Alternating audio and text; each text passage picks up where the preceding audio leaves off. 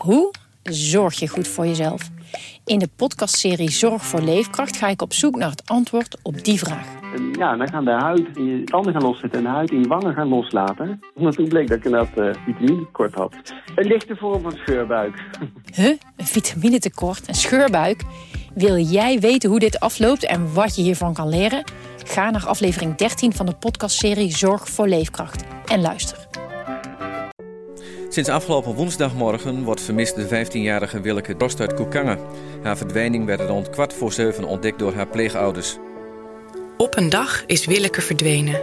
Is haar bed ochtends leeg. Een tienermeisje verdwijnt midden in de winter spoorloos. En ook de politie tast in het duister.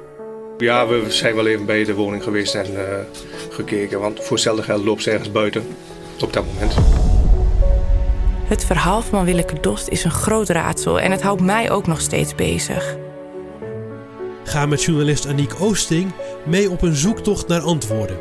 In de nieuwe Dagblad van het Noorden podcast Het Verdwenen Meisje. Iemand moet toch iets weten? Nou, kan het goedenavond. Ja, goedenavond. Dat meisje dat vermist is uit Kokangen, dat is nog niet dood hoor. Jullie maar, ik weet verder ook niet. Daar. De nacht van zondag op maandag werd ik om tien voor drie wakker. Omdat er iemand aan mijn buitendeur stond te trekken. Waarom weten we ruim 30 jaar na de verdwijning nog steeds niets zeker? Is Willeke dood? Of heeft ze toch een nieuw leven opgebouwd? Ik heb Willeke ook wel eens achter op de fiets daar in de, midden in de winter afgezet. Dat ze gewoon op straat weer.